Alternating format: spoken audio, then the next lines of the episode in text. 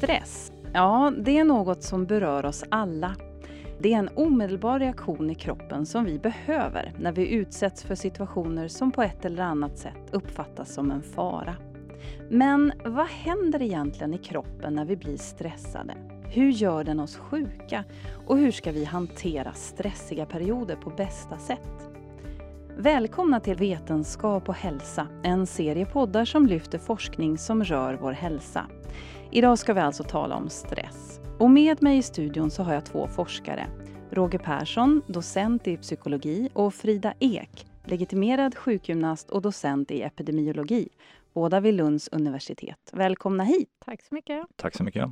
Ja, hörni, nu sitter vi här i en inspelningsstudio med stora mikrofoner uppkörda i ansiktet och en sån situation kan ju sig upplevas som stressande om man inte gör det varje dag. Hur känner ni er? Känner en lätt pulsökning ja. eh, som förhoppningsvis hjälper mig att fokusera. Vad händer i kroppen när vi upplever den här stressande situationen? Roger? Ja, men det händer ganska mycket faktiskt. Eh, och alla de här sakerna så att säga syftar ju till på något sätt att bevara vår fysiologiska balans. Och det finns många olika reglersystem och det kanske mest kända av de här är HPA-axeln som är hypotalamus, hypofys, binjureaxeln då. Mm. Eh, och slutprodukten av den axeln är ju det nu mera kända stresshormonet eh, kortisol så att när vi ställs inför stressande situationer så sätter det här systemet igång och då höjs våra kortisolnivåer i kroppen. Förenklat. Ja, förenklat sett så kan man säga så. Ja. Mm. Men Frida, det här med stress, det är ju inte så att vi kanske går och tänker på att vi har de här funktionerna i kroppen. Hur, hur, hur skulle du beskriva stress? Ja, för så ska man ju vara medveten om att det är en, en eh, viss begreppsförvirring kring det här med stress eftersom man eh, pratar om stress både som det vi utsätts för, eh, det vi tolkar i relation till det vi utsätts för och hur vi reagerar på det vi utsätts för. Så vi stressas, upplever stress och reagerar med stress fastän det egentligen är tre eh, olika saker. Så om man börjar med att hålla isär lite och kanske prata om stressorer som det som vi blir stressade av och sen då reaktionen, alltså stressresponsen som någonting annat. Så är ju stresssituationen, om man säger det vi blir stressade av, är ju just när vi utsätts för någonting som vi upplever eller tolkar som ett hot där vi upplever att vi har otillräcklig förmåga att bemästra eller hantera, så att vi helt enkelt har bristande kontroll över situationen. Och då reagerar vi med det här som vi då också pratar om, stress, som alltså i grunden är något väldigt ändamålsenligt och positivt. Precis som Roger började med att säga, att den här, det här påslaget förhoppningsvis hjälper honom att fokusera. Och precis så är det. Mm. Hade vi suttit här och varit helt oberörda så hade vi börjat tänka på någonting annat eller sväva iväg eller slutat lyssna på, på frågorna. Ja, förmodligen gjort sämre ifrån oss. Om vi pratar lite grann om kortisolet som ju då är involverat, som utsöndras mm. från binjurarna. Vad har kortisolet för funktion i kroppen? Alltså kortisolet har många funktioner. Va? Och en av dem är att bryta ner proteiner och bidra till energimobiliseringen orsaken till att man egentligen intresserar sig för kortisol då till exempel i arbetsmiljöforskning är ju att man hoppas att kunna få en glimt in i HPA-axelns funktion och se hur eh, den fungerar helt enkelt. Och det, det ligger i sig en förhoppning då eh, i tiden att ja, på ett mer objektivt sätt kunna avgöra graden av stress eh, som eh, olika människor upplever i olika situationer. Eh, och på så vis få ett underlag till att kunna hantera och eh, bedöma graden av stress. Det finns tankar då att om att man mäter hur höga nivåer eller hur låga nivåer utav kortisolet så skulle man kunna se stressens effekt på oss. Men riktigt så enkelt har det ju inte varit. Nej, precis. Och, och det är ju faktiskt eh, ett problem. Så sen när den här kortisolvågen kom, början på 2000-talet var, tror jag det var, eh, ja. så så var ju förhoppningen att man ganska enkelt kunde, mm. skulle kunna bestämma liksom en persons eh, stressnivå med ett enkelt salivprov. För då var ju tekniken så pass långt så att man kunde liksom spotta i ett salvettub och sen då bestämma koncentrationen av kortisol i salivet. Eh, men det visade sig ganska snabbt att det, det, var ju inte så enkelt för att eh, kortisolet är behäftat med en stor biologisk variation. Till exempel så finns en stor dygnsvariation i kortisolet där man kan säga att de lägsta värdena man har på kortisol är ju under natten och sen strax innan uppvaknandet så börjar kroppen kicka igång och kortisolnivåerna stiga och sen så når de någon slags topp 30 till 60 minuter efter uppvaknande eller någonting och sen så dalar de under dagen. Och den stress som vi upplever och mäter ofta på arbetsplatserna där, den kommer ju manifestera sig som små krusningar på den här kurvan typiskt sett. Sen fanns det också stora individuella skillnader på var man ligger på nivåer och så. Sen så var ju kortisolet, eftersom det är en sån central markör i kroppen, så var det också känsligt för andra saker. Alltså fysisk aktivitet, kanske vad du äter, om du röker. På något sätt så kanske förhoppningen om kortisolets eh, förnämlighet har kommit lite på skam i, i, i praxis. Men den säger någonting i alla fall om, om stressen? Det går alldeles utmärkt att använda den som markör i experimentella studier och så vidare. Problemen kommer när man ska undersöka folk i deras vardag. Då behöver man ofta ganska komplexa mätschema med flera mätningar på en individ eh, över tiden också. Mm. För sen är det ju det också att vara i farliga nivåer. För att den här hälsosamma aktiveringen av stress som vi sa, det innebär också att man ska ha en dynamik i systemet. Vilket innebär att den här ökningen som Roger pratar om som sker på morgonen, den ska finnas där. Man ska öka och då en stund efter man har vaknat så ska man gärna ha ganska höga nivåer, kanske då inte för höga. Men det har man ju kom, kommer fram till sen lite senare att det är inte heller något bra tecken om man inte har det, utan att man istället då att kroppen på något sätt har blivit uttröttad när det har blivit mer kroniskt, att man istället då inte förmår få den här aktiveringen eller ha den här dynamiken i dygnsrytmen. Det är inte heller något bra tecken Ja precis och eh, hälsoeffekterna alltså på kortisol, alltså det är dokumenterat att både för hög utsöndring och för lite utsöndring kan vara kopplat till vissa typer av sjukdomar. Till exempel för låg utsöndring så är kopplat till astma och allergier och för hög eh, kortisolutsöndring kan vara kopplat till anorexia och annat eh, sånt här som eh, finns angivet. Och det beror ju egentligen på att eh, kroppen strävar efter att vara fysiologisk balans, både för mycket och för lite. Eh, kan ju utgöra hot och kompromissa den här balansen. Så vi, vi är ju någon slags cirkulärt system. Och det är ju egentligen inte så konstigt. Från det vi föds till det vi dör så, så byts ju våra celler och byggstenar ut i kroppen och vi behöver ju hela tiden tillföra eh, mat och dryck och energi helt enkelt för att vi ska bibehålla den här delikata balansen. Så att vi är ju liksom en eh, en varelse som eh, hela tiden jobbar med att bibehålla vår fysiologiska jämvikt eh, på ett eller annat sätt. Och det är ju där också stressresponsen kommer in som en mekanism för att eh, hjälpa oss med detta. Kvinnor drabbas ju värst av stressen kan vi läsa om. och så många som var femte sjukskriven kvinna har en diagnos som är relaterad till stress, visar statistik från Försäkringskassan. Frida, du har intresserat dig för stress under småbarnsåren och bland annat tittat på just ojämlikheten i stressen. Berätta. Mm. Eller ojämlikhet i relation till stress var det ju vi tittade på. Men det här att, att kvinnor um, drabbas mer av stress kan ju ha olika orsaker. Dels så jobbar de ju eh, i högre grad inom yrken som är förenade med kanske inte primärt väldigt höga krav, men ofta då eh, lägre kontroll, till exempel inom vård, eh, vård, skola och omsorg, som alltså är utsatta yrken i, alltså stressiga yrken kan man säga. Men sen kommer ju det här med jämlikheten in också. För att även om vi tycker att jämlikheten har ökat idag, och det har den på väldigt många plan, så är det fortfarande så att kvinnorna tar ett betydligt större ansvar för hemarbete, eh, hushållsarbete, även barnomsorg, även om där har kanske jämlikheten kommit lite längre än hushållsarbetet i, i många fall då. Och det innebär ju att kvinnor ofta då inte bara har jobbet utan då även har många krav i förhållande till familjelivet och privatlivet då, där man dels ska, ska ha det jobbet och de kraven som ställs där och sen är man den som har ansvar för att hinna hämta på förskolan och hinna komma hem och se till att det finns mat så att man kan laga middag och maten ska lagas innan barnen flippar ur och, och hela, hela den biten. Och det vi tittade på i vår studie var ju fördelningen av ansvar för hemarbete då.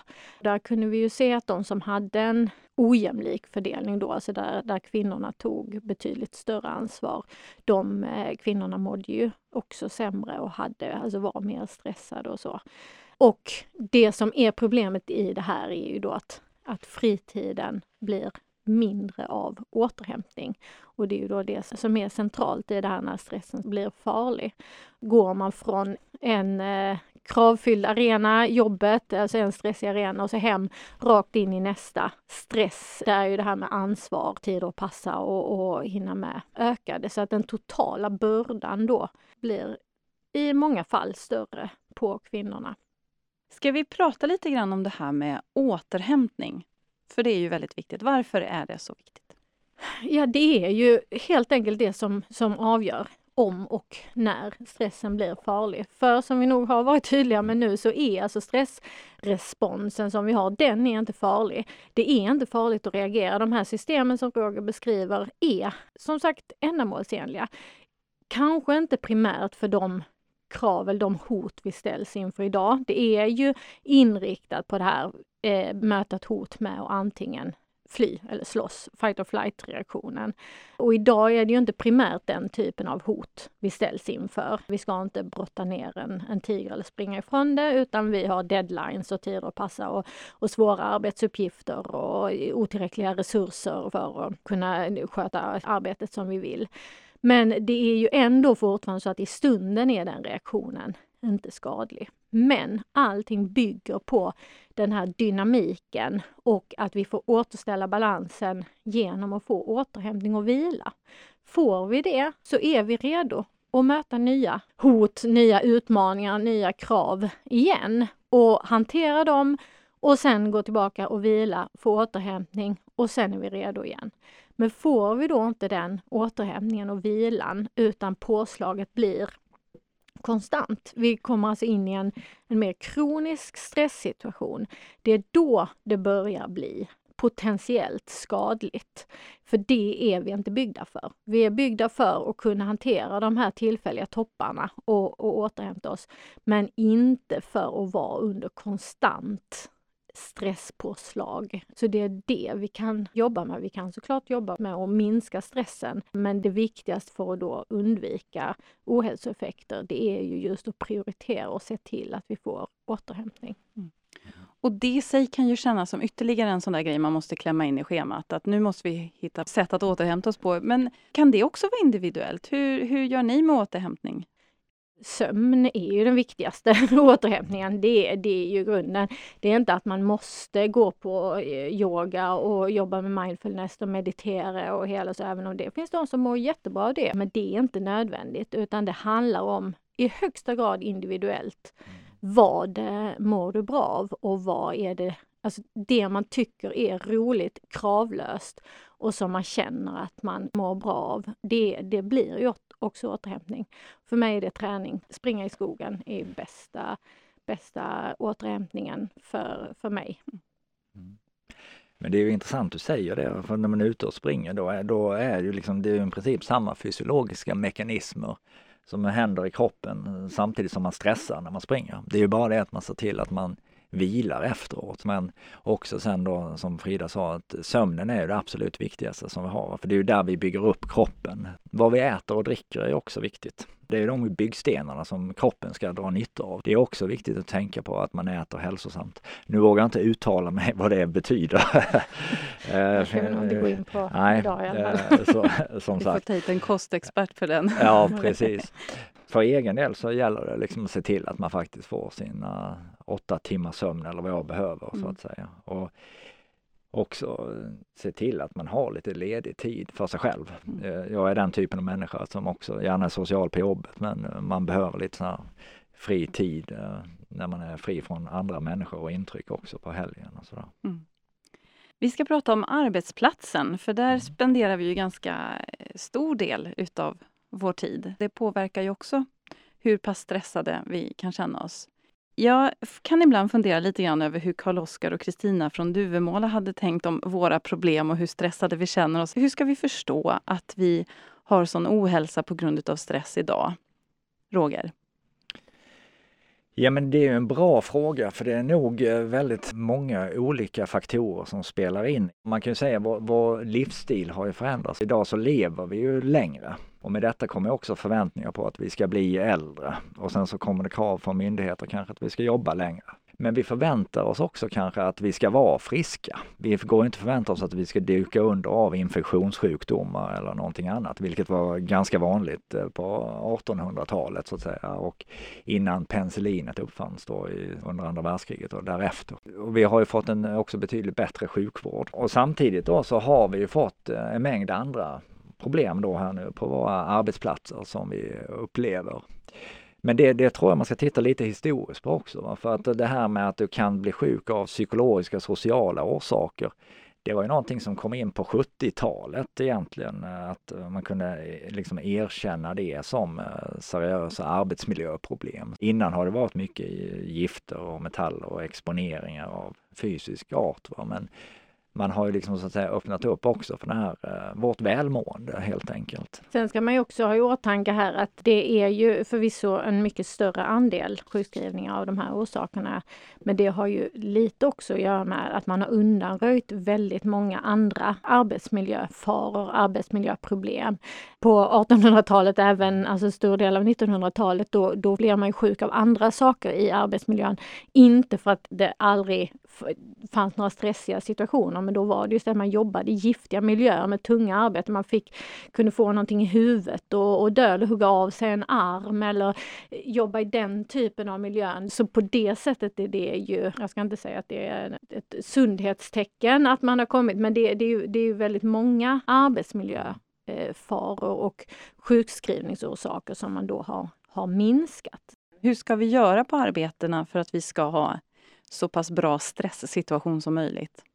Det handlar lite om att tänka i förebyggande åtgärder. Försöka, alltså man talar ibland om primär, sekundär och tertiärprevention. Så att säga. Och primär handlar egentligen om att försöka bygga bra systemet. Det handlar om att organisera arbetet på ett bra sätt. Tydliga ansvar, tydlig ansvarsdelegering, tydliga mål.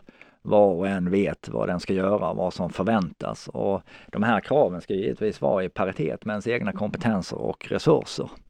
Här eh, har ju eh, ledaren, arbetsledaren, eh, ett stort ansvar. Och sen så har man också ett ansvar som vad som säger, medarbetare också. Eh, att säga till vad som inte funkar. Man kanske också ska tänka på att vara en god kollega, alltså tänka på att man själv är en del av arbetsmiljön. Mina handlingar påverkar mina kollegor. Så att det, det finns ganska mycket att, att göra. Det är ju det här att matcha kraven och kontrollen eftersom stressen uppstår just vid en obalans mellan då upplevda krav och upplevd kontroll så kan man ju jobba dels med och kanske minska kraven men framförallt måste man ju tydliggöra vilka krav ställs och det är ju, det är ett delat ansvar där både arbetsgivaren måste vara tydlig i vad man förväntar sig. För det är ju också en stressfaktor om man, om man går och inte vet vad som förväntas. Då kan man ju också gå och tro att det egentligen har folk mycket högre krav på en än det kanske egentligen är. Så där är ju kommunikationen helt avgörande för det skapar också en större känsla av kontroll hos individen genom att man vet vad kraven är, alltså den tydligheten. Och sen som sagt matchningen, för det går inte, det finns inte en bestämd arbetsmängd här. Om man passerar denna gränsen, då blir man stressad. Så funkar det inte, utan det är ju väldigt individuellt eftersom du har just med den här eh, kontrollkänslan och kontrollförmågan och den individuella kapaciteten att göra om du ska göra en uppgift, eh, ja då, då ska du också ha resurserna till att kunna lösa den.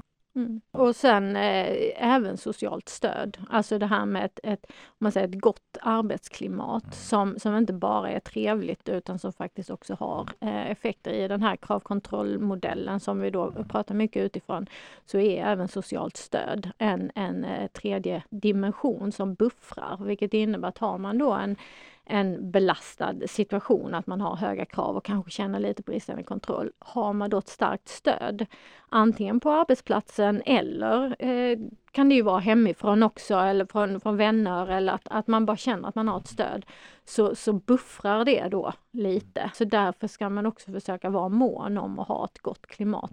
Vilket kan ju vara problematiskt på en arbetsplats där väldigt många är eh, väldigt stressade eftersom ett av symptomen på stress eh, kan vara just humörpåverkan. Att det, det blir svårare att, att vara en god härlig kollega när man är väldigt stressad. Och är det då många på samma arbetsplats så, så får det ju såklart konsekvenser.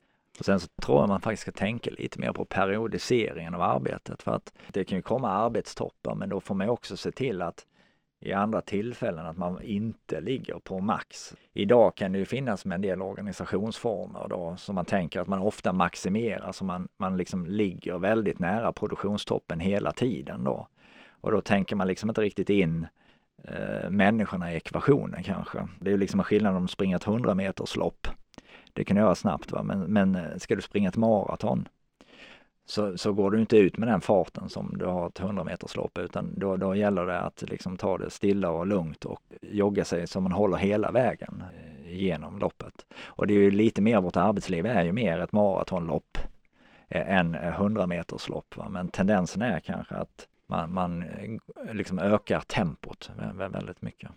Eller att man i alla fall får göra det till ett distans lopp. Ja, det precis, är ju det här med, med återhämtningen igen, att man kan ju, det är ju igen, det är inte farligt om man har en, en tuff period, man har en deadline och man jobbar hårt eh, under en period och är så att säga känner sig stressad en kortare period så blir det inte skadligt.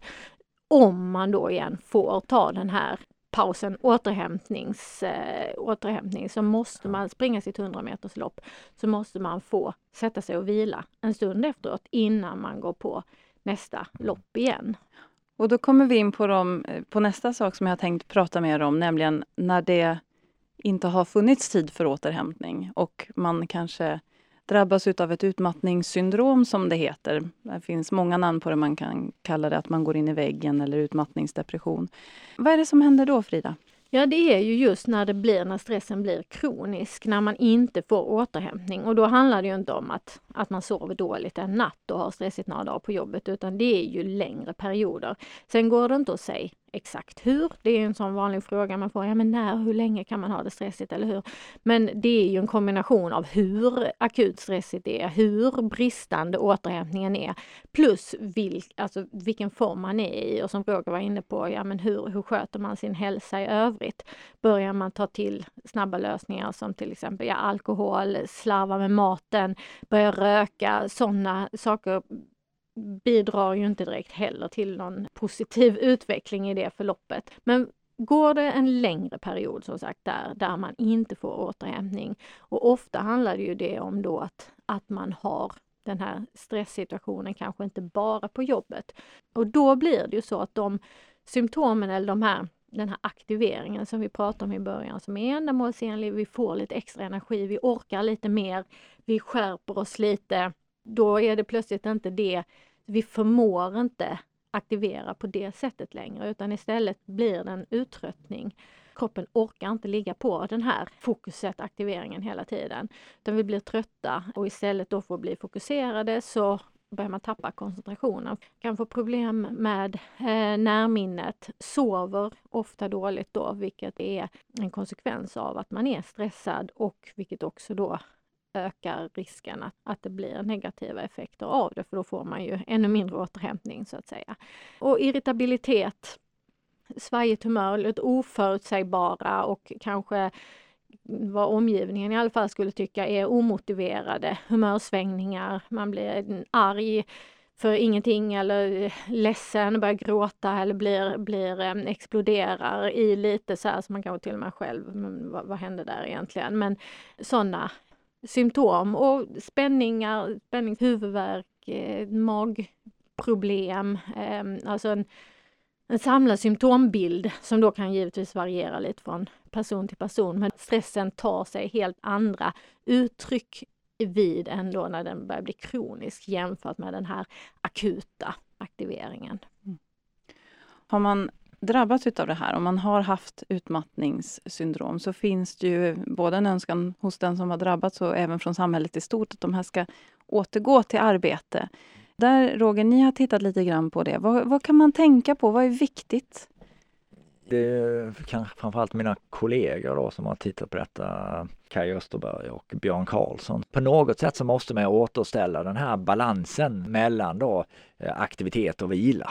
Och då kan det ofta behövas kanske, vad ska man säga, psykoterapeutiska metoder. Det kan också behövas att du pratar med arbetsgivaren också så att när du väl kommer tillbaks att du faktiskt får en rimlig arbetsbelastning. Eh, och det handlar ju också i det akuta läget kanske om att se till att patienten sover bra, minska patientens oro och så här. Va? Så, så att liksom att man börjar komma ifatt igen. Och ofta så leder ju det här då till eh, nedsatt arbetsförmåga. Det är ju därför folk blir sjukfall eh, på det. Eh, så att det, den arbetsförmågan kan vara nedsatt ett halvår eller kanske ett år eller till och med längre beroende på hur allvarligt eh, man liksom har har eh, sjunkit in i den här utmattningssyndromet. Men det gäller som sagt att eh, ganska snabbt ändå. Först vila upp sig, sen komma tillbaka till arbetet och inte hålla sig ifrån det. Men man kanske inte ska gå in och jobba 100 procent, utan kanske snarare 50 procent eller någonting. Och dessutom vara observant på att det faktiskt, de arbetsvillkor man har är rimliga. Men ni har också tittat på eh, tidig upptäckt utav utmattningssyndrom och tidiga signaler. Kan du berätta om det?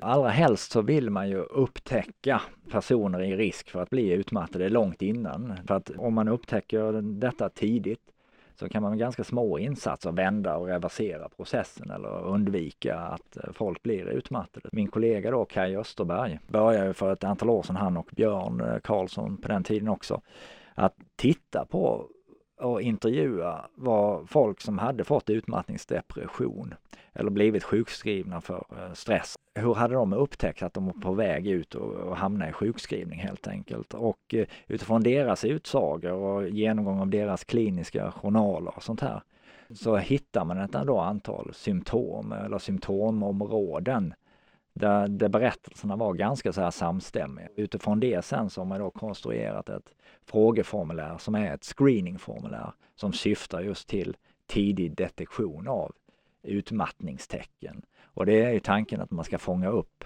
personer så tidigt eh, som möjligt helt enkelt. Vad är det för tecken man tittar efter då? Ja men det är faktiskt en mängd. Det är ju för att utmattningssyndrom är ju så att säga ett syndrom. Det, det är ju liksom flera saker som infaller eh, samtidigt. Och de tecken som man tittar på är ju som vi har varit inne på här, sömn och återhämtning. Avgränsningar mellan arbete och fritid till exempel, hur ser den ut? Gemenskapen och det sociala stödet som man har på arbetsplatsen. Det handlar också om kontroll över arbetssituationen eller eh, andra delar av livet så att säga. Mm. Sen så är det också mer fråga om privatliv och fritidsaktiviteter och sist men inte minst också då hälsobesvär och, och det kan ju vara allt ifrån ja, men hjärtklappning till eh, att man blir väldigt trött eller man får försämrat närminne och andra sådana här symptom helt enkelt. Så det är ju ett brett spektrum. Men det kanske också betyder då att man kan gå in och hantera vissa delar av det. Man kan försöka satsa på förordning på sömnen. Det finns också möjliga, eller rätt sagt många möjliga vägar till att kanske också närma sig det här problemet uh, om man ska hantera det. Mm. Ett stort pussel med många pusselbitar att lägga. Verkligen. Och det är viktigt då som sagt att komma ihåg att stress inte är det här och ha mycket att göra. Men samtidigt behöver man också vara medveten om det, att det ligger någonting i att det kanske inte går att fylla även fritiden med en massa krav och inse att det kanske faktiskt inte är realistiskt att göra allt och lyckas överallt och prestera överallt samtidigt.